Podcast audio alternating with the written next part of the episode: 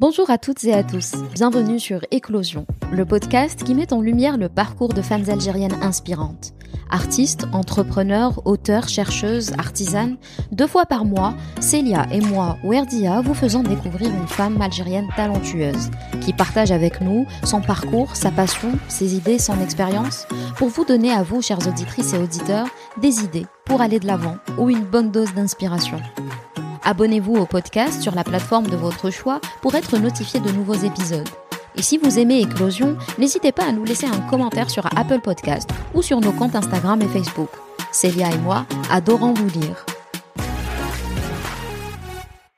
Shahinez Bouaza est la cofondatrice d'Avenue des Mamans, un centre d'accompagnement à l'accouchement qui aide les futures mamans à bien gérer leur grossesse. Pour donner vie à ce projet, Shahinez et son ami et collègue Amel ont décidé de ne pas passer par la case Résidana, un concours pourtant prisé par les étudiants en médecine pour accéder à une spécialité. Dans cet épisode, elle nous explique cette décision et nous raconte comment elle l'a fait accepter à son entourage. Passionnée par son métier et désireuse d'apporter de la nouveauté dans le domaine médical, Shahinez nous raconte aujourd'hui son parcours, ses débuts dans le monde associatif et partage avec nous sa vision de la médecine. Dans Éclosion, découvrez l'histoire d'une femme médecin et entrepreneur. Bonjour Shahinez. Bonjour. Merci de m'accueillir euh, chez toi, hein, dans, chez Avenue des Mamans, dont, dont le, le, nom a même été donné à la rue dans laquelle on se trouve. C'est très drôle. Euh, Aujourd'hui, euh, durant cette petite heure, on va parler, euh, comme avec toutes nos invités, de ton parcours, de tes choix, de tes galères peut-être. Surtout. Alors, tu es médecin, mais euh, avant de, de, parler des détails de ton parcours, euh, peux-tu nous dire comment sont les études de médecine en Algérie? On en entend tellement parler. On veut un, un, avis euh, concret d'une d'une d'une femme médecin. Alors les études, euh, c'est c'est très long. Ça c'est la première euh, la première réflexion. Et puis euh, il faut, moi je dirais il faut aimer. C'est vraiment passionnant. Euh, c'est vrai que ce n'est pas comme on s'imagine. En fait, euh, avant, avant de, de rentrer à l'université, de côtoyer les hôpitaux et les autres médecins, on avait cette image un petit peu à la Grey's Anatomy. Hein. C'est, c'est ça un petit peu ce qu'on imagine. Et puis on est confronté à la réalité qui est tout autre, mais ça ne reste pas moins, moins passionnant. Donc il faut vraiment euh, aimer ce qu'on fait parce que c'est, c'est long, c'est difficile, c'est, euh, c'est des études qui sont très très lourdes mais euh, qu'on qu'on aime, c'est ça. C'est. Euh... On, on, va en parler un petit peu plus en, en détail. Euh, comme je te disais tout à l'heure, on va parler de, de, tes choix et de tes décisions. Je pense oui. que c'est deux mots euh, qui sont clés dans ton parcours. Mais avant tout ça, j'aimerais qu'on revienne sur tes tout premiers projets. D'ailleurs, en rentrant, euh, j'ai vu le Algerian Web Awards, oui. donc le trophée de, de Awa. et justement, tu m'avais dit que tu l'avais remporté avec le projet notamment Wedjihni. Et il y avait aussi en parallèle le projet Butterfly. Donc c'est une Exactement. entreprise sociale et en même temps un projet académique. Est-ce que tu peux nous en parler? Alors en fait, euh, l'aventure a commencé avec euh, l'associatif. Donc euh, c'est comme ça que qu'on a commencé moi et deux de mes meilleurs amis.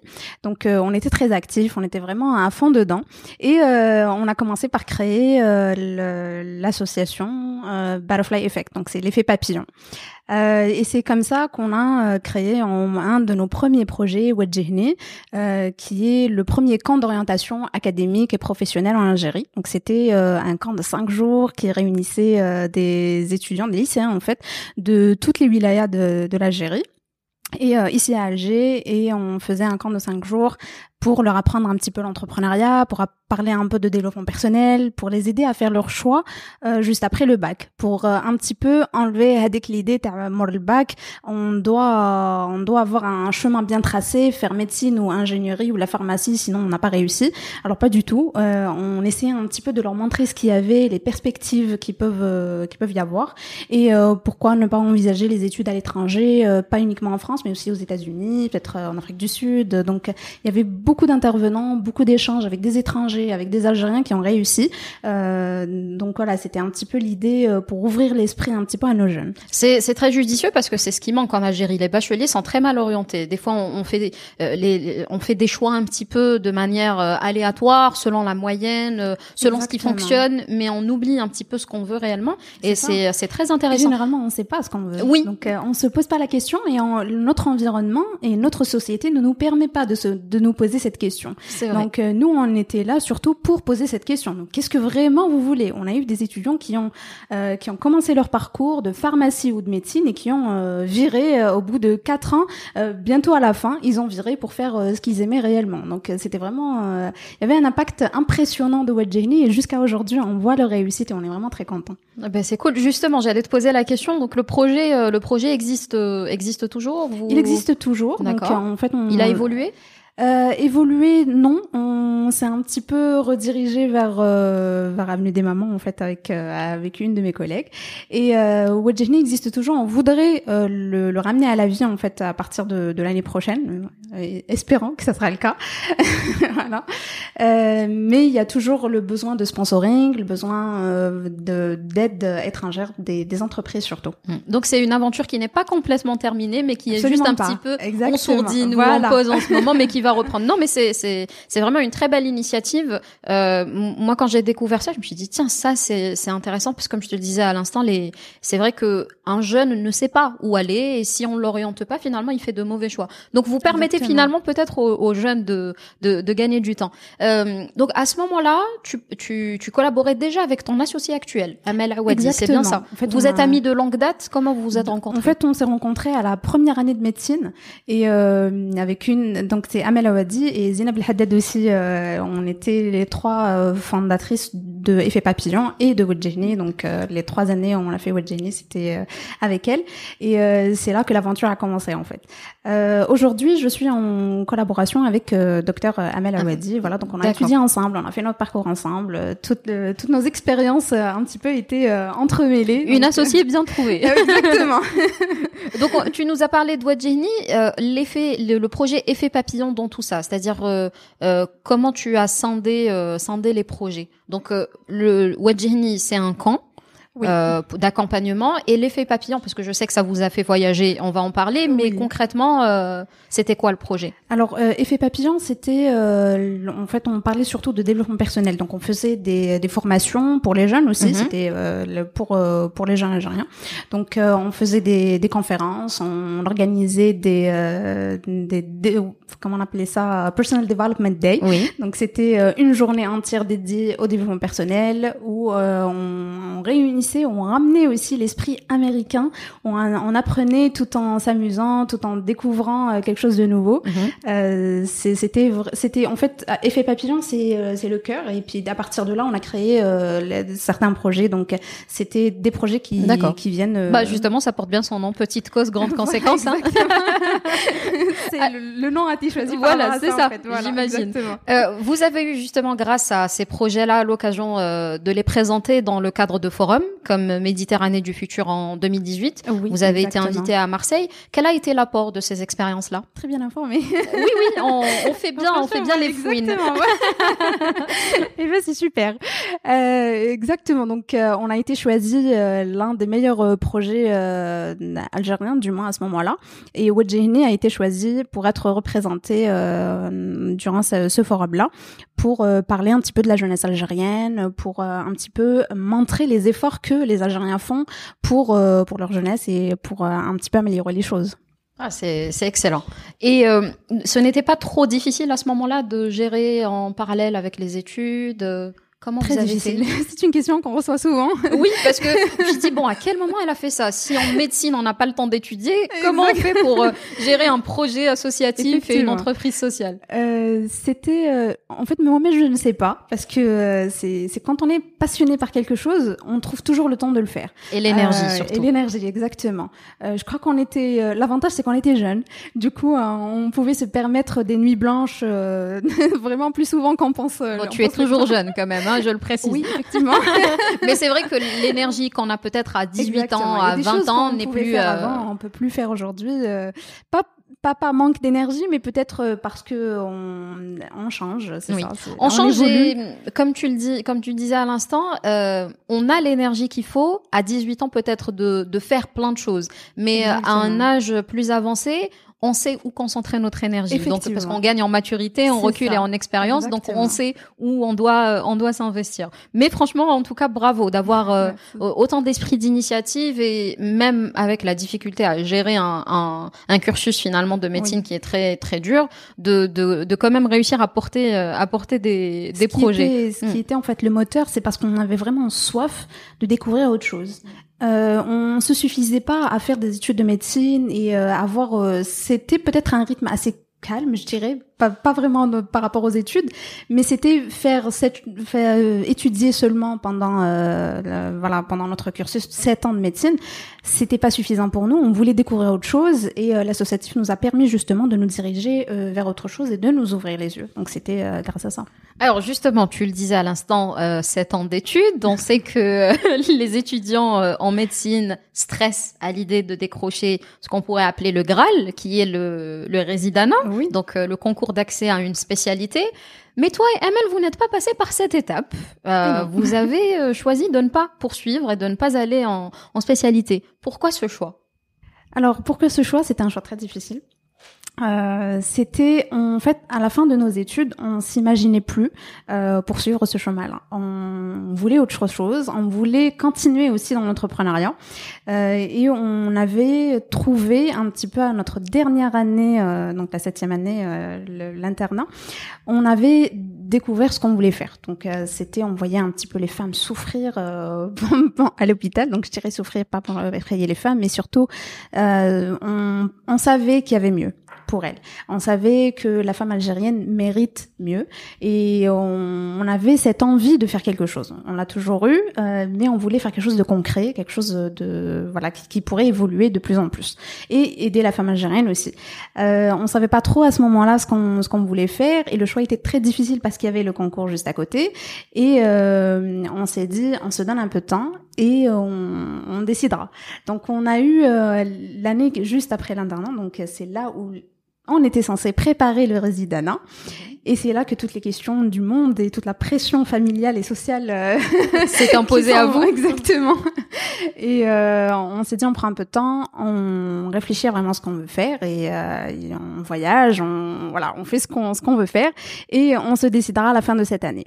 Et la décision est venue d'elle-même, en fait. Justement, on, sait que ce concours est très difficile, qu'il faut une année de préparation, que les places sont limitées. Euh, c'est c'est un engagement de préparation sur une année, mais c'est aussi déterminant par euh, par par la suite parce que voilà, c'est l'accès à une à une spécialité. C'est peut-être un choix pour toi, euh, même s'il a été difficile, mais ça a pu être considéré par ton entourage peut-être comme un sacrifice. Comment euh, tu as fait accepter cette décision là euh, c'était euh, alors pour mes parents et ma famille, c'était une bêtise. je oui, cacher, c'est certain. je m'y attends. pour toutes les personnes, hein, toutes les personnes que je connais me disent alors le concours, euh, pas non, ça ça va pas être cette année, l'année prochaine. Ils étaient étonnés. Pourquoi pourquoi tu t'arrêterais à ce moment-là? Et ah tu vas ouvrir donc ton cabinet, qu'est-ce que tu tu vas faire? Euh, non, je vais ouvrir mon entreprise. et euh, c'était vraiment difficile les premiers temps. Donc avec mes parents, c'était, euh, ils savaient que je pouvais quand même faire des choix réfléchis et bien, bien consensuels. Ils te faisaient confiance. Exactement. Mais quand même, ils avaient un doute. Ils savaient pas si ça allait réussir. Ils savaient pas ce que c'était. Ils comprenaient pas en fait, euh, même la préparation à l'accouchement, on en viendra après. Ils savaient pas trop ce que c'était et pourquoi je me dirigeais vers cette voie-là. Mais ils m'ont fait confiance. Ils, ils ont dit, ok, on t'accorde une année si, euh, si au bout d'une année tu, tu, tu, montres que tu as voilà que tu as évolué, que tu as fait quelque chose, et eh ben euh, là tu pourras décider de toi-même euh, ce qu'il ce qu'il adviendra après. Alors justement, il y a une petite période de transition où tu décides de marquer une pause, comme tu le disais à l'instant, de, de, de, prendre le temps pour toi, de voyager, et tu as même eu l'occasion, voire même la chance, hein, pour un médecin, de faire un voyage humanitaire. Comment s'est présentée cette opportunité? Alors euh, c'était euh, en fait ça va de fil en aiguille, c'est dingue. Quand on a fait le projet euh, et eh ben on ramenait euh, comme je te dis des, des étrangers donc des, des, personnes de l'étranger qui ont de l'expérience dans l'associatif ou bien dans le développement personnel ou qui ont réussi dans la vie pour un petit peu partager cette expérience internationale. Et c'est là que j'ai rencontré voilà une, une américaine qui qui avait elle aussi une une association d'aide humanitaire et c'est elle qui m'a proposé de, euh, de partir avec elle en, Jordanie. Donc euh, on était parti euh, dans un camp de réfugiés syriens et on aidait les enfants autistes. En fait, on aidait un petit peu leur situation, on essayait de comprendre euh, ce, ce, en fait, comment on pouvait aider ces enfants-là à euh, avoir quand même euh, une vie digne de cela, parce que euh, non seulement c'est des réfugiés, mais aussi c'est des enfants qui, qui ont un handicap et les parents ne comprennent pas ça. Donc, en fait, on, ils étaient un petit peu mis à l'écart de la société. On essayait d'un petit peu d'améliorer ça, de donner un bon diagnostic et d'aider. Oui, on sait, on sait que l'autisme est une question un peu sensible. Hein. Euh, on a du mal à, à, à comprendre, on va dire, ce, ce mal-là qui touche les et surtout que ça touche les enfants. Oui. C'est des, c'est, on va dire, c'est des patients encore plus euh, spéciaux et, et, délicats. Combien de temps euh, le voyage a, a duré A-t-il duré? Un mois, je dirais un mois. Donc c'était le temps. En fait, il y a eu beaucoup de préparation avant et puis un mois sur le site où on a eu, voilà, donc à faire le travail. Qu'est-ce que ça t'a apporté toi en tant que médecin, mais aussi toi en tant que personne alors, ça m'a apporté plus euh, humainement, je dirais. Euh, C'était en fait cette euh, entrechoc, je dirais, euh, de, de, culture. Même si on est, on était musulmans, on, on partageait une certaine, euh, disons, un petit peu de cette culture-là, mais c'était complètement différent. Euh, voir la situation dont il, la, la, situation euh, qu'il vivait était terrible. Me confronter à cette, en fait, à cette réalité qu'il vivait était très, très touchant. on entendait les bombardements à longueur de journée. C'était quelque chose qui faisait partie de leur, de leur quotidien. quotidien, exactement. Et je ne m'attendais pas à ça. En fait, on entend ça, on voit ça à la télé, on lit les journaux, on se dit oui, c'est la guerre, euh, oui, euh, il y a des morts, il y a des gens qui sont atteints. Mais on s'imagine pas qu'ils vivent ça tous les jours. Et ce qui est le plus impressionnant, c'est qu'ils ont, à un certain moment, ils ont su mettre ça de côté et vivre leur vie. Donc euh, ils étaient quand même euh, heureux, ils essayaient de construire quelque chose malgré euh, malgré la souffrance, malgré vivre dans une sorte de normalité et, se protéger un petit peu de ça, hein, même si c'est difficile dans ce genre de, de contexte. Les premiers les premiers jours étaient vraiment très très difficiles pour moi parce que je je sursautais à chaque fois qu'il y a un bombardement, à chaque fois qu'il y a une mauvaise nouvelle, j'étais un petit peu voilà atteinte, je dirais, mais mais eux étaient déjà habitués. Exactement, les voir habitués à ça et euh, malgré le lot de tristesse et de malheur qu'ils ont eu euh, dans, dans leur vie, parce que c'est des personnes qui ont déjà vécu beaucoup de choses en série avant de venir euh, dans les camps, hein, et pourtant les voir essayer de se reconstruire, d'avoir des enfants, de d'aimer leurs enfants et de d'être heureux aussi. Exactement. Ils étaient d'une générosité incroyable. C'était des personnes qui qui ouvraient leurs portes à tout le monde. Je me rappelle la première fois où je marchais dans la rue, euh, je sais, ils ont su que, c'est un petit village, donc du coup ils ont su que j'étais étrangère. Et donc en marchant dans la rue, toutes les personnes ouvraient leurs portes et disaient marhaba, marhaba. Donc euh, rentrez, ils avaient absolument rien. Euh, il y avait euh, juste un tapis dans le sur le sol et euh, on mettait ce qu'ils avaient. Donc c'était des dattes, du lait, du miel, tout ce qu'ils avaient. Et ils t'invitaient à venir partager leur repas jour et nuit. Donc comme on dit, c'est ceux qui ont le moins qui donnent, qui donnent, le, plus. Une belle leçon de, de vie et de, de force. Hein. Euh, oui, c'est très, c'est très touchant. Bah, Je te souhaite d'avoir d'autres voyages humanitaires. Hein, euh, qui sait Peut-être que tu auras l'occasion de vivre d'autres aventures humaines. Euh, on va maintenant s'intéresser à Avenue des Mamans. Ah Donc, on a fait accepter l'idée à l'entourage de mettre de côté ce résidana. Il y a eu le, la petite pause, le temps de préparation, j'imagine, mais voilà, il a bien fallu se retrousser les manches pour donner vie à Avenue des Mamans. Donc, première question très simple, concrètement, Avenue des Mamans, c'est quoi? Alors, c'est un centre de préparation à l'accouchement. Donc, euh, on se concentre sur euh, sur la future maman donc euh, dès qu'elle a son bébé, elle est la bienvenue au centre avenue des mamans, justement pour l'aider un petit peu à comprendre non seulement son corps, mais aussi qu'est-ce qui va se passer le jour J. Généralement, les mamans, elles sont complètement perdues, et c'est ce qu'on a constaté quand on était à l'hôpital. Donc c'est des jeunes mamans très très jeunes parfois, et euh, ne, savaient pas. C'était surtout la panique et la peur de ce qui allait se passer, plus que les douleurs ou le, voilà ou comment gérer cet accouchement-là. C'est surtout qu'est-ce qui va se passer ce jour? C'est l'inconnu. C'est l'inconnu, c'est ça. Et les mamans sont terrifiées par rapport à ça. Et donc nous, on voulait un petit peu rassurer cette cette maman, lui dire que que tout ira bien, que vous pouvez gérer ça, qu'il n'y a pas de problème. Et euh, on a essayé de mettre en place une équipe professionnelle, mhm. médicale surtout, pour accompagner cette future maman. Et euh, qu'est-ce que vous proposez comme service? C'est quoi le programme Ça a commencé petit à petit, donc ça a commencé par un programme de préparation à, l'accouchement avec de la relaxation, avec des exercices sur ballon, donc un petit peu ce qu'on voit à l'étranger. Hein. Mm. On s'est un petit peu inspiré plus tard de, des centres de préparation à l'accouchement qui existent depuis très longtemps à l'étranger. donc elle peut faire son programme de préparation. On a aussi développé ça après avec un programme d'accueil bébé. Donc comment accueillir son petit? Ça peut être une question très banale, peut-être pour les grands pour les grands-mères mhm. qui disent ouais c'est un bébé, c'est bon, ça va être très facile. Elles ont les réflexes. Par contre, pour une jeune maman, surtout d'aujourd'hui, elle voudrait donner encore mieux. En mm. fait, donner le meilleur, c'est mm. pas donner différemment, mais donner quelque chose de mieux.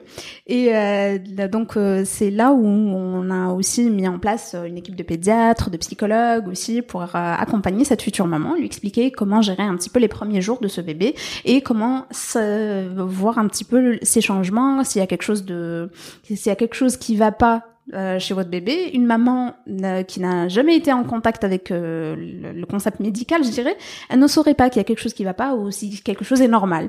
Mm. du coup, nous, on essaye un petit peu de mettre la lumière tout ce qui est, sur tout ce qui est fréquent, ce qui peut arriver chez, chez un nourrisson, et que la maman pourrait dire non, c'est rien, ou au contraire s'inquiéter pour quelque chose qui n'est pas mm. inquiétant. Mm. Donc, ça rassure énormément la, la, maman et ça diminue le flux qu'il y a sur les hôpitaux à 3 heures du matin. Mais c'est ça, généralement, on a peur de ce qu'on connaît pas. Donc, quand on sait qu'il y a un, un mouvement ou quelque chose ou une sensation, euh, on, se dit peut-être peut-être que je sais pas, peut-être qu'il y a une sensation douloureuse, on se dit oui c'est grave alors qu'en fait non, ça peut être normal. Donc le fait de savoir que ce n'est pas, il n'y a pas lieu de s'inquiéter, ça rassure gens. Donc on, on supporte mieux peut-être cette douleur ou, ou ce petit phénomène qu'on connaît pas. Voilà. Euh, donc tu le disais à l'instant, tu n'es pas seule. De combien de personnes est composée l'équipe? Alors, on est en fait les fondatrices, c'est moi et euh, Dr Amel Lawadi. Mhm, mhm. euh, après ça, on a eu d'autres sages-femmes, donc euh, on a eu euh, des profs de yoga, on a eu Amera qui est une perle. Je vous en parlerai de la difficulté de trouver euh, la perle. la perle. D'accord. Exactement. on a eu ensuite des pédiatres, on a eu des gynécologues qui ont rejoint l'aventure, des profs de d'aquagym, de, donc on fait aussi la préparation dans, enfin dans l'eau. Ah. Donc euh, c'est c'est quelque chose qui est venu aussi après. Le bébé nageur aussi. Donc on a on avait vraiment besoin d'une équipe avec beaucoup d'expertise parce mm. qu'on travaille quand même avec une avec euh, une clientèle qui est euh, exigeante, j'imagine. Oui. Oui, et aussi délicate. Donc une femme enceinte et un bébé, on doit vraiment faire un petit peu plus attention, que voilà. Donc on doit vraiment avoir une équipe qui soit à la hauteur. Et dans, dans cette aventure-là, quels sont vos rôles à toi et à, et à Amel, à Dr Awadi? Alors, en fait, on est passé euh, par plusieurs casquettes depuis le début. C'est normal. Euh, vous me diriez, euh, voilà, un entrepreneur doit vraiment essayer tout, tout ce qui, tout ce qui, tout ce qui peut arriver dans son entreprise. On est passé par vraiment faire le programme. Donc, ce qui est, ce qui est vraiment très important, c'est qu'on a commencé par créer euh, le programme. Donc le programme qui est fait au niveau du centre Avenue des Mamans a été complètement créé par les médecins. Euh, ça a été fait euh, du début. Euh, c'est vrai qu'on s'est inspiré du programme américain surtout mais on l'a amélioré euh, comme on l'a toujours fait euh, à, la communauté algérienne. Euh, ensuite, on est passé un petit peu euh, à surtout diriger. Donc en ce moment, on est un petit peu dans euh, dans l'agrandissement d'avenue des mamans, donc à la recherche de partenariats. On est un petit peu allé vers d'autres entreprises, vers d'autres d'autres entrepreneurs aussi pour un petit peu renforcer avenue des mamans. Donc voilà, on a évolué un petit peu avec le temps. D'accord. C'est, on va en parler à, la fin hein, de, de l'évolution et de ce que tu aimerais, euh, est-ce que vous aimeriez toutes les deux faire euh, d'avenue des mamans. Euh, comment se fait l'accompagnement? Il se fait par par groupe? Est-ce que c'est individuel? Comment vous vous organisez avec les mamans? Alors en fait, on est tellement flexible que on peut un petit peu euh, faire tout tout ce qui est tout ce qui arrangerait la maman. Donc euh, c'est un peu à la carte. Exactement, c'est un petit peu ça. Donc on peut faire des séances en groupe. Donc la préparation, c'est un programme de deux mois. Donc c'est vraiment pour essayer d'accompagner la maman euh, durant toute la grossesse. Donc en fait, elle peut être accompagnée à partir de quatre mois. Donc ce qui est le deuxième trimestre de grossesse. Et à partir de là, elle peut venir faire et des cours de yoga prénatal euh, et puis faire de l'aquagym prénatal aussi, qui est très très conseillé pendant euh, pendant la grossesse. Et c'est ce qui est adapté. Elle peut pas aller faire euh, courir les, les, les 1000 km, c'est pas possible. Pas de marathon. non non non.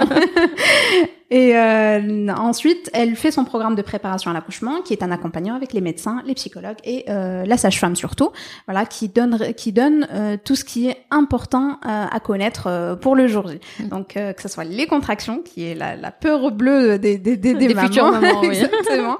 Donc euh, on donne tout ce qui est astuces, tout ce qui est exercice à faire et avant et le jour J. Et euh, il y a une petite particularité euh, chez chez Avenue des mamans, c'est qu'on fait ça en couple aussi. Donc, oui, on va en parler aussi justement.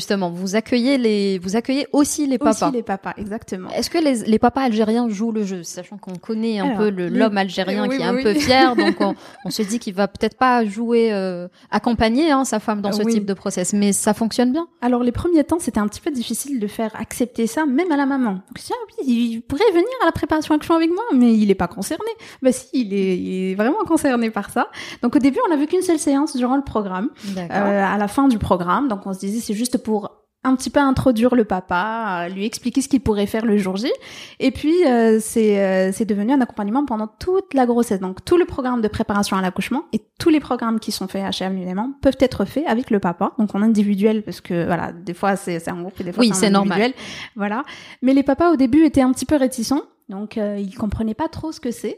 Et puis à chaque fois que qu'on introduisait un petit peu le programme, qu'ils assistaient à des séances, ils voulaient euh, pratiquement revenir sans leur maman, sans leur femme. ça c'est drôle. oui, oui. Et je vous dis pas le nombre d'appels qu'on a eu après euh, pour les euh, séances de relaxation par exemple. Les papas nous disent mais pourquoi vous n'en avez pas pour nous? Donc pourquoi c'est que les mamans? Mais c'est vrai qu'ils doivent autant stresser, hein, parce que Exactement. ils ont peur qu'il arrive quelque chose à leur épouse ou. euh, En fait, ils ont, ils ont plus peur que la maman parce que durant les séances, par exemple, avec la psychologue ou le pédiatre, ils ont beaucoup plus de questions que la maman. On a été étonnés à savoir euh, vraiment, il restait euh, deux heures avec euh, l'intervenant à poser plein de questions. On se dit mais c'est incroyable alors que la maman lui dit c'est bon, là, on doit y aller là. Peut-être que bientôt vous, vous, vous développerez un programme spécial papa uniquement papa. où les femmes ne seront ça. pas les bienvenues. Mais c'est bien, c'est c'est c'est finalement les futures mamans sont bien entourées, bien informées et ça doit rendre euh, ça doit rendre l'accouchement et la grossesse euh, beaucoup plus facile. Euh, Comment vous avez travaillé sur la visibilité de de- d'avenue des mamans du projet?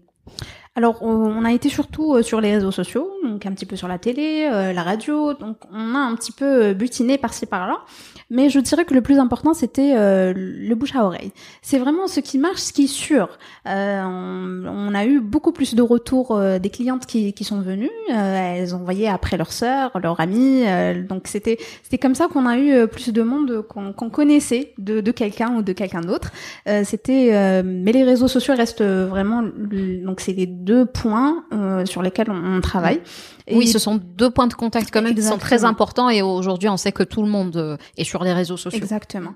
Et euh, donc il y a quelques mois de cela, on commence à avoir des retours des gynécologues surtout et des, des pédiatres parce qu'avant ils ne connaissaient pas, ils savaient pas qu'il y avait de la préparation à l'accouchement. Une fois qu'ils ont su, ils, ils connaissent l'intérêt. En fait, euh, la plupart de nos clients, surtout au début, c'était surtout des médecins. Donc que ce soit des médecins, des gynécologues, des, des, du- en fait, des personnes qui euh, qui connaissent déjà la valeur de la préparation à l'accouchement et dans son importance. Donc ça reste quelque chose de très nouveau. Donc les, les mamans généralement ne savent pas que c'est important. Elles pensent que c'est quelque chose, euh, comment dirais-je, un petit luxe qu'elles pourraient se permettre.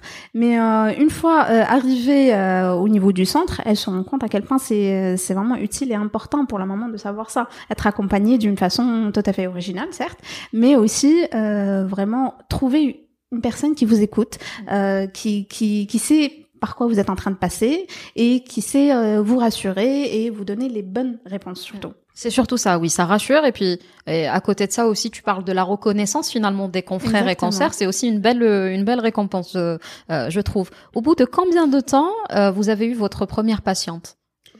Alors, c'est arrivé très vite en fait. Euh, la première cliente, euh, je m'en rappelle comme aujourd'hui, euh, que je salue. elle, elle nous suit toujours et euh, vraiment, elle a fait un passage qui est très bref au niveau du centre avenue de maman, mais elle nous a pas oubliés. Euh, c'était très difficile par contre de la voir.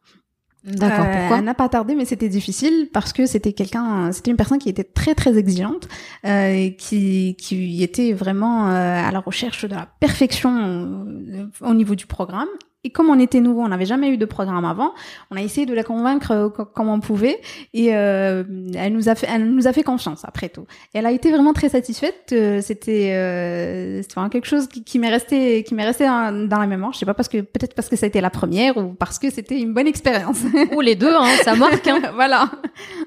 D'accord. Et euh, euh, bon, vous avez eu, euh, vous, vous avez eu cette euh, première patiente. Euh, J'imagine qu'elle aussi, après une bonne expérience, a parlé de vous. Oui. Euh, euh, est-ce que ça a été calme pendant un moment ou est-ce que de suite ça a été le, vous avez donné, on va dire, le, le vrai point de départ? À partir de cette cliente-là, vous avez commencé à avoir, euh, à en accueillir euh, plus, enfin Alors, des patientes, parce des que cliente, oui. euh, oui, c'est pas, c'est pas vraiment le, le terme. oui. Alors on a les premiers mois, c'était c'est venu euh, un petit peu fluide. Mhm. Euh, J'imagine peut-être qu'on a fait un petit peu énormément d'efforts euh, les premiers temps pour avoir les clientes, pour faire savoir, euh, pour faire connaître le centre. Mais oui, il y a eu certains moments où, une, euh, par exemple l'été, généralement euh, c'est une période où on s'est creux un peu. Du coup, euh, on, on était un petit peu, euh, donc c'était un peu vide Mhm. et c'est on panique. Euh, oui, j'imagine, parce qu'on ne sait pas quand ça va arriver. Exactement. On, se- on commence surtout à se poser des questions. Qu'est-ce Mm. qui va pas? Pourquoi? Donc, est-ce que c'est il y a un problème au niveau euh, Donc, il est où le problème? On, on essaye un petit peu de chercher euh, où est-ce qu'on peut améliorer les choses pour avoir plus de clientes. Euh, donc, euh, mais parfois c'est c'est pas quelque chose qui c'est pas un problème. C'est juste que il y a des certaines périodes comme ça dans l'année où une euh, C'est creux. oui, c'est Euh, creux, oui. c'est ça. Il faut, faut juste l'accepter parce que Mm. c'est les vacances, parce que c'est la fin d'année, parce que c'est c'est un petit peu Mm. des moments où une- les mamans D'ailleurs, toutes les ça. entreprises, euh, tout domaine confondu, connaissent euh, ces petites, euh, ces voilà. petites périodes de, calme et, et- et de plat. Euh, alors, on a eu l'occasion de te découvrir et d'en savoir plus sur toi euh, grâce à la Bulle Space. Donc, d'ailleurs, on avait déjà accueilli Sarah Daoudi. Donc, qui est, euh, la Bulle est un espace de coworking.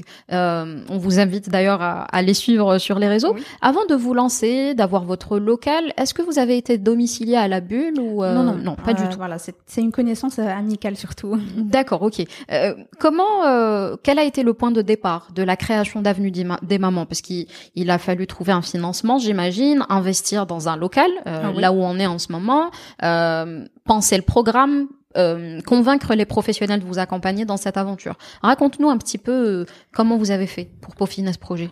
Alors, les, euh, la préparation surtout a commencé par le programme. Donc, on voulait vraiment savoir qu'est-ce qu'on peut offrir, de quelle manière on allait le faire pour euh, se lancer financièrement, je dirais. Donc, euh, on a quand même pris des mois à peaufiner notre programme, à essayer d'un petit peu améliorer les choses, euh, de trouver le programme parfait. C'est ça. Euh, il faut savoir qu'il n'y a pas de programme parfait. La perfection n'existe pas, on le sait, oui. Mais euh, euh, il y a, on voilà. va dire, un côté optimal du- Exactement. du, programme. Voilà. Donc euh, on a commencé par là. Une fois que que c'était fait, donc on savait ce qu'on allait offrir surtout.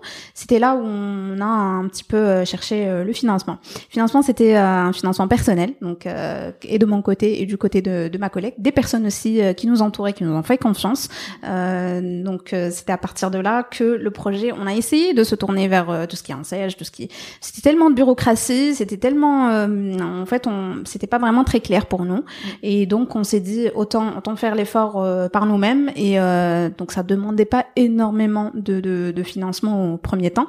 C'est surtout le local qui euh, voilà, Oui. c'était vraiment qui avait Ça a euh, été difficile euh, à trouver? C'était difficile. C'était très difficile de trouver au, en fait de trouver l'espace qu'on voulait, euh, comme on le voulait, parce qu'on a besoin d'un espace quand même qui soit accueillant, assez grand et euh, qui soit différent. Donc euh, on voulait pas que ça soit euh, carré, euh, que ça se fasse euh, Oui. un peu cabinet médical. Non. Bah, on quand on accueille des mamans, il faut que ça fasse un petit peu cocooning. D'ailleurs, c'est très accueillant. On, on sent la chaleur tout de suite quand on passe la Ah, porte contente. d'avenue des mamans. Je te rassure, là- je te rassure là-dessus.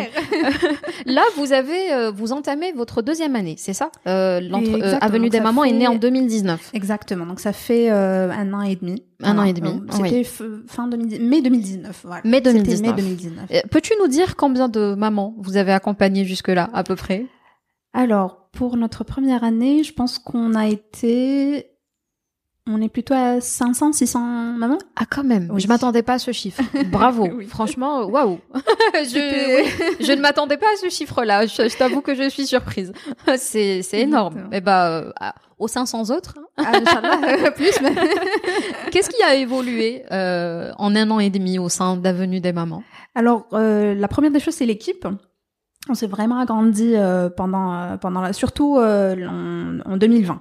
Donc 2019 c'était surtout moi et Amel et une de nos sages Et puis on, on, a évolué pendant l'année 2020. On a accueilli d'autres d'autres médecins, d'autres d'autres psychologues aussi, parce qu'on ressentait un petit peu le besoin. On a lancé aussi le programme aquatique, donc tout ce qui est bébé nageur, préparation, le bébé nageur et l'aquagym, donc la préparation à l'accouchement mais dans l'eau et aussi euh, la rééducation du périnée. Donc on a un petit peu évolué vers le, le postpartum aussi. Donc après l'accouchement, euh, on essaye aussi d'accompagner la maman même après, parce que une, elles vous le diront, les mamans, une fois qu'elles ont leur bébé, elles ne sont concentrées que là, et puis euh, elles ne peuvent plus sortir parce que euh, il faut à chaque fois euh, garder le bébé quelque part. voilà. Donc oui, c'est assez contraignant. Exactement. Donc nous, on s'est dit, il faudrait quand même qu'elles puissent venir chez Avenue des Mamans parce que c'est c'est quand même, on voulait que ça soit le un centre où elle peut quand même venir avec son bébé, où elle se sent à l'aise, mm. un endroit où elle peut se retourner donc à chaque fois euh, qu'elle en a besoin. Donc on a créé tout ce qui est rééducation du périnée, donc elle peut aussi amener son bébé, le bébé nageur aussi pour profiter des premiers jours de son bébé, donc euh, voilà dans l'eau. Non seulement c'est bien pour elle, elle rencontre d'autres mamans. Euh, donc c'est important, oui, socialement de, de, se connecter à d'autres mamans et de savoir qu'on est, on va dire, dans dans les mêmes positions les unes et les autres. Il y a des discussions incroyables, des amitiés aussi qui se créent surtout au niveau des groupes, c'est vraiment magnifique. C'est elles deviennent copines en fait, euh, voilà, parce que leurs enfants sont, sont dans le même euh, même état ou même en prénatal, donc même quand elles sont enceintes et euh, elles font la préparation ensemble. Donc elles restent en contact même après, elles reviennent pour le bébé nageur. Donc c'est génial. ça crée des liens. Donc Avenue des mamans est présente avant, pendant et même, après. Ça c'est génial. Qu'avez-vous toutes les deux avec Amel appris ou ou constaté durant cette euh, cette année et demie? Qu'est-ce qui a, qu'est-ce qui vous a peut-être le plus marqué ou euh, quelle est quelle est la chose à laquelle, par exemple, vous vous, vous ne vous attendiez pas, pardon? Hum, Alors, euh, je ne m'attendais pas à trouver de la difficulté pour trouver du personnel. et ça, c'était ah. voilà, c'était un petit peu difficile quand même. Et euh, on s'attendait pas aussi à qu'il y ait le Covid. oui, euh, ça on va en parler aussi. oui, ça c'est, je pense que ça a surpris tout le monde. Hein. Exactement, surtout durant les, les, premières années. Donc c'est, ça reste quand même quelque chose. Euh, donc c'était un obstacle qu'on a dû euh, affronter et on est contente de, de survivre. Euh, il y a aussi l'accueil en fait des mamans et des papas en fait quand on quand elles sortent de, de leur programme de préparation, on sent qu'elles sont vraiment différentes on sent qu'on a apporté quelque chose de positif dans leur vie. Et c'est exactement ça pourquoi Avenue des Mamans euh, a été créée. C'était pour voir ce changement euh, dans la maman et dans le couple aussi. Ça, ça, ça joue énormément en fait. Ces préparations ensemble, c'est un moment euh, que, que le couple partage, qui ils se comprennent un petit peu mieux, je dirais, euh, après ces séances-là. les papas sont beaucoup plus à l'écoute de, de leurs épouses. Ils sont beaucoup à, beaucoup plus euh, sereins peut-être. Sereins, voilà. Donc euh, euh, ils reviennent souvent après euh, pour nous remercier, pour remercier l'équipe, pour euh, pour dire que voilà vous avez vraiment apporté quelque chose de, de positif. C'était quelque chose qui nous inquiétait énormément moi et même au début. C'était justement pouvoir apporter ce, ce plus, vraiment changer cette personne ou apporter quelque chose qui, qui, pourrait rester voilà dans le couple. Et on était vraiment heureuse de constater ça, euh, encore plus que ce qu'on imaginait. Euh, c'était vraiment quelque chose qui, qui, qui, nous a vraiment touché. Le, le pari est donc euh, réussi. tu parlais à l'instant de la difficulté de trouver du personnel. Qu'est-ce qui qu'est-ce qui a été difficile? Est-ce que c'est le fait de convaincre les personnes de rejoindre l'aventure? Est-ce que c'est l'idée de trouver des personnes qui soient disponibles? Quelle est la difficulté? La difficulté surtout, c'est de trouver des personnes qui sont compétentes au niveau euh, donc dans le métier. Euh, c'est en fait la préparation à l'accouchement, c'est des sages-femmes et euh, c'est surtout des sages-femmes et des médecins. Pour les médecins, on n'a pas eu de soucis. pour les sages-femmes, par contre, il y a beaucoup qui ne sont pas, euh, qui, n'ont pas cette culture de préparation à l'accouchement. C'est une formation qui se fait à l'étranger, donc euh, on devait trouver des personnes qui euh, qui ont suivi cette formation et qui sont disponibles, surtout pour euh, pour faire ça chez nous. Euh, mais on a eu de la chance, on a eu des sages-femmes qui, qui sont extraordinaires. On s'attendait pas et c'était une découverte aussi, parce qu'on a l'habitude des, des hôpitaux, on a l'habitude de cette ambiance un petit peu un petit peu déshumanisé, très médical. Oui. Voilà. Donc on était surtout sur le côté médical. On, on voulait, c'est en fait le, le, le, corps médical voudrait bien donner du temps à, à la maman ou à la future maman, euh, à la patiente surtout. Mais c'est que c'est le temps qui en manque. On est tout le temps à, en course et en, surtout sur le côté médical. Du coup, on avait du mal à rencontrer ces personnes qui sont euh, à l'écoute de la femme enceinte. Par contre, chez Avenue des Mamans, on a nous-mêmes rencontré ces personnes-là.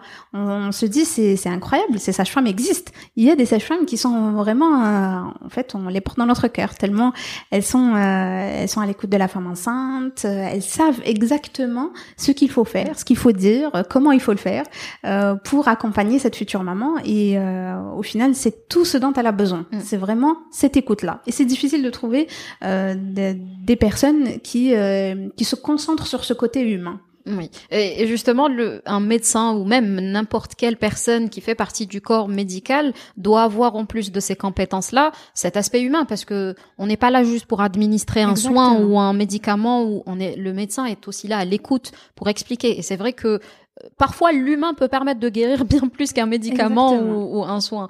Euh, je reviens encore sur euh, sur le, le personnel et, ce côté humain. Tu me parlais de la perle, de la perle, ah de la perle. Amira, c'est bien ça, qui m'a accueilli euh, très gentiment tout à l'heure. Alors, elle a rejoint l'aventure en février, d'après ce qu'elle m'a dit. Exactement. Et euh, pareil, ça a été difficile de c'était aussi difficile de la trouver aussi. on est passé par plusieurs personnes avant elle, mais c'était pas comme tu disais tout à l'heure. Il faut un, un, déclic, je dirais. Voilà, je sais pas si tout le monde est à la recherche de ces déclics. C'est un feeling. Exactement, c'est un feeling. Et avec Amira c'est passé tout de suite. Et euh, on s'est dit, voilà, elle est très jeune, c'est vrai, mais c'était sa première expérience euh, dans le travail chez Avenue des Mamans. On était vraiment contente de, l'accueillir, en fait, euh, voilà, parce qu'elle avait cette énergie un petit peu, énergie jeune, oui. On parlait tout à l'heure de cette énergie quand on est jeune, on a envie de faire beaucoup de choses, d'apprendre, effectivement. Et donc, Amela avait ça, avait cette, cette soif d'apprendre, de, vouloir faire les choses bien. Et, du coup, c'était c'était ça qui, qui nous a attiré, nous a plu chez elle. Et elle a aussi ce côté euh, très très humain. Donc euh, oui, elle en, tout cas, elle est très accueillante. Euh, elle m'a accueillie avec un grand sourire. on sent tout de suite, comme je te disais tout à l'heure, on sent tout de suite la chaleur quand on rentre dans, dans le local. Oui.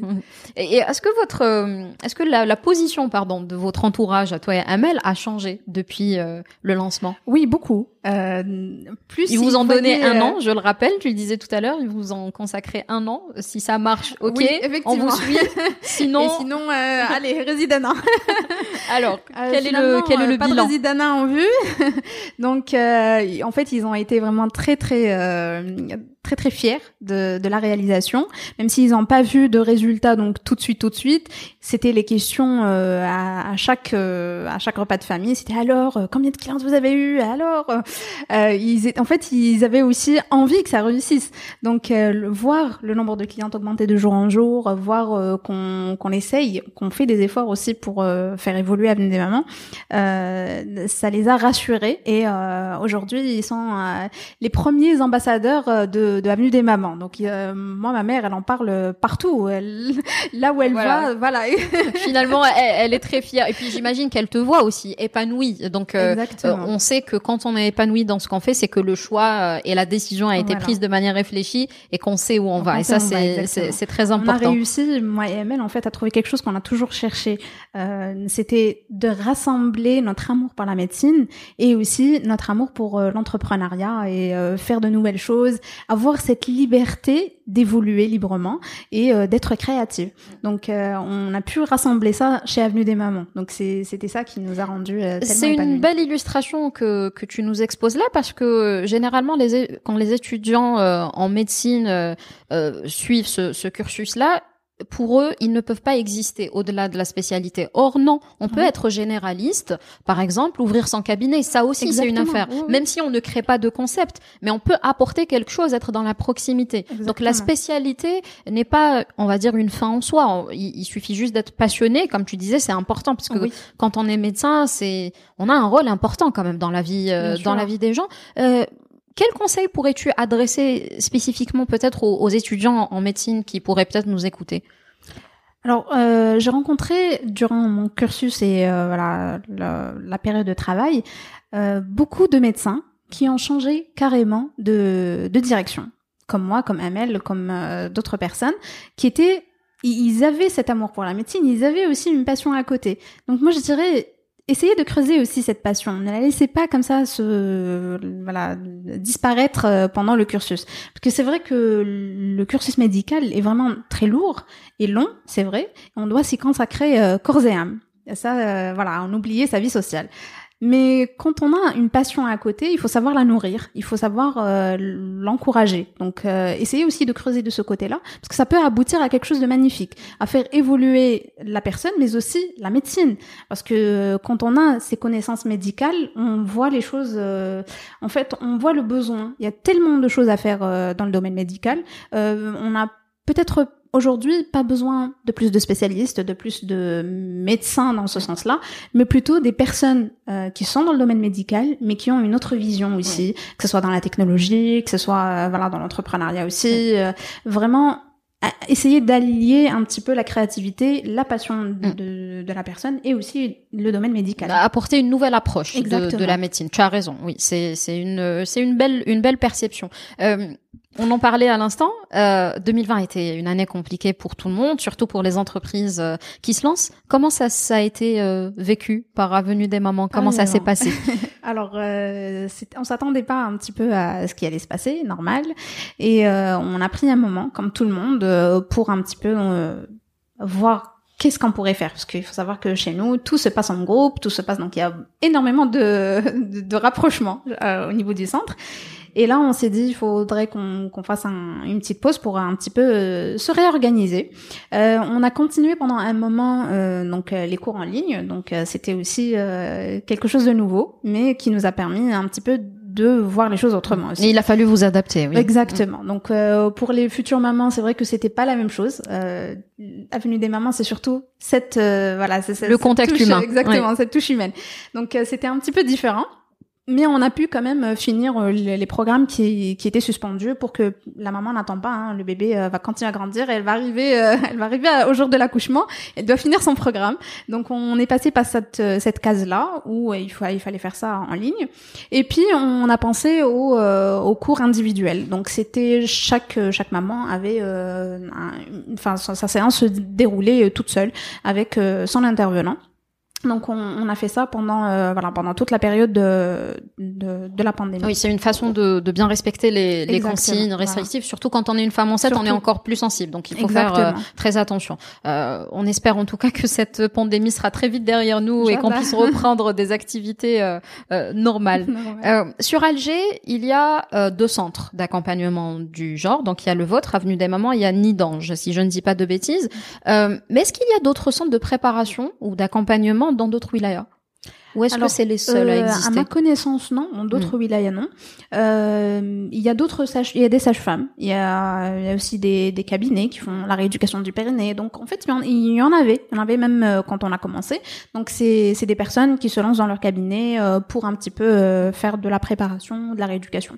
mais pour pour un centre, je dirais qu'on est les deux seuls qui sont sur sur sur Alger.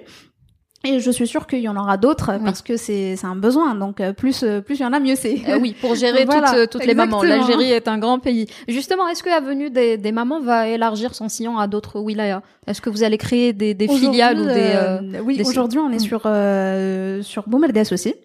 Super. Donc, euh, on a une filiale sur Momaldes. Euh, on essaye de développer ça, donc c'est pas opérationnel à 100%, mais euh, voilà, mais c'est en cours de développement. Exactement, en cours, euh, en, cours. Et euh, on espère plus tard, voilà, aller vers d'autres wilayas aussi. C'est top. Eh ben, on vous souhaite beaucoup de beaucoup de succès et, beaucoup de d'avenues des mamans euh, à travers l'Algérie. des mamans. voilà. quel quel conseil ou quel message pourrais-tu euh, ou aimerais-tu adresser euh, aux auditeurs et auditrices qui nous écoutent? De manière générale Là, on s'adresse plus aux plus, aux étudiants en médecine, mais de manière globale. Alors, de manière globale, je dirais que hum, l'aventure Avenue des mamans a été ce qui me faisait le plus peur au début. Donc euh, c'est vrai que on était passionnés, qu'on aimait ça, mais c'était aussi euh, terrifiant. C'était terrifiant parce qu'il y avait beaucoup d'obstacles, on ne voyait pas les choses clairement. Mais je, mais je dirais aux personnes qui, qui veulent lancer quelque chose de se lancer. de même s'ils ont peur, même si on a on a quelque chose à l'intérieur, on a peur de l'échec certainement, euh, de mettre ça de côté et de faire quand même quelque chose, de passer à l'action, parce que euh, si on euh, je suis sûre qu'il y a énormément de personnes qui ont beaucoup d'idées, qui veulent lancer un projet, mais qu'ils restent là à, à, juste y penser, à trop y réfléchir. À trop y réfléchir. Donc moi je dis arrêtez de réfléchir, lancez-vous parce que tout, absolument tout, va être remis en question, tout va être changé. Euh, on l'a constaté, on a tellement peaufiné nous euh, le début de l'avenue des mamans, mais au fil, au fil du temps, on s'est rendu compte qu'il fallait vraiment euh, tout a été revu parce que la réalité n'est pas n'est différente de ce qu'on peut faire en théorie. Donc euh, il faut se lancer et puis voir euh, voilà améliorer les choses pendant qu'on qu'on marche. comme on dit, bah voilà, le chemin se fait en, en cheminant. C'est c'est une bonne chose. Lancez-vous, vous qui nous écoutez. on arrive bientôt à, à la fin de, de, cette interview et on aime bien finir euh, avec une petite rubrique qu'on a appelée euh, Tell Me More, avec des mhm. questions qui sont, on va dire, un petit peu plus euh, légères. Donc, quelle est la personnalité qui t'inspire le plus? Algérienne, hmm. connue, pas connue, comme tu veux. Alors, la personne qui m'inspire le plus, je veux pas aller très loin.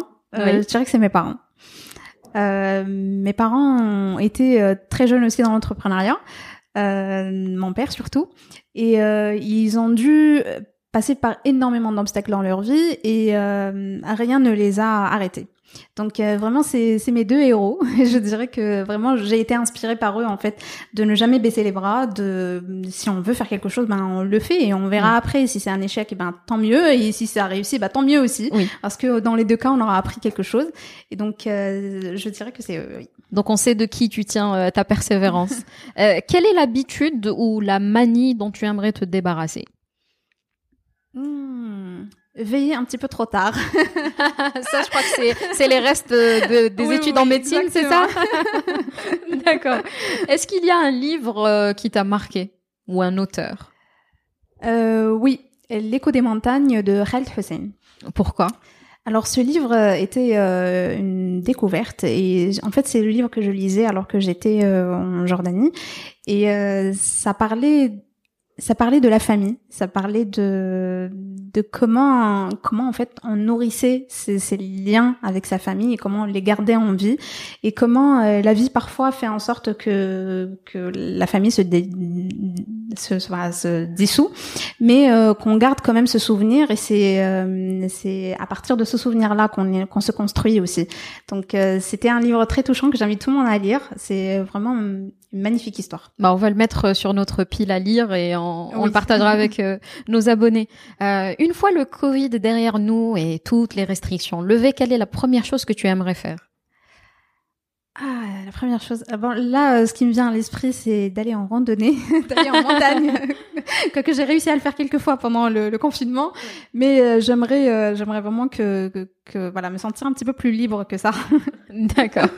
Quelle est ta gourmandise préférée, ton péché mignon? La pâtisserie. Ah. oh oui. Quel est le prochain pays que tu aimerais visiter? Parce que j'ai compris que tu étais une amoureuse des voyages. Euh, oui, effectivement. Euh, avant, euh, juste avant la pandémie, en fait, on avait prévu euh, un tour d'Asie avec une de mes meilleures amies, et voilà, ça s'est pas fait. Donc, j'espère que juste après cette cette période, on pourra réussir à le faire. Eh ben, je, je te le souhaite vivement. Merci, Merci. Merci à toi. Merci. bah, c'était une heure très agréable. tu es une, on sent, on sent ton humanité et ta passion, on sent tout l'amour, euh, que ça soit le tien et même celui de ML, hein, même si elle n'est pas là, mais on sent tout l'amour que vous avez mis dans dans ce projet. On vous souhaite beaucoup de succès. Euh, j'espère que peut-être qu'il y a des mamans, hein, j'espère qu'il y a des mamans qui qui nous écoutent et qui peut-être viendront euh, te rendre visite et tu joueras encore un rôle toi et ton équipe dans leur dans leur dans leur grossesse. Merci de m'avoir accueilli. C'était un plaisir. quant à vous qui nous écoutez, j'espère que cet épisode vous a plu, vous a inspiré, euh, vous a rassuré peut-être et vous a motivé. Euh, on vous invite à le partager évidemment autour de vous et à nous laisser pourquoi pas quelques petites étoiles sur vos plateformes d'écoute préférées. Et surtout, rejoignez-nous sur euh, nos différentes plateformes, donc sur Facebook, Instagram et LinkedIn. Vous savez qu'on adore avec Célia échanger avec vous. donc n'hésitez pas à nous laisser des commentaires ou des messages. Quant à moi, comme d'habitude, je vous dis prenez bien soin de vous et à la prochaine éclosion.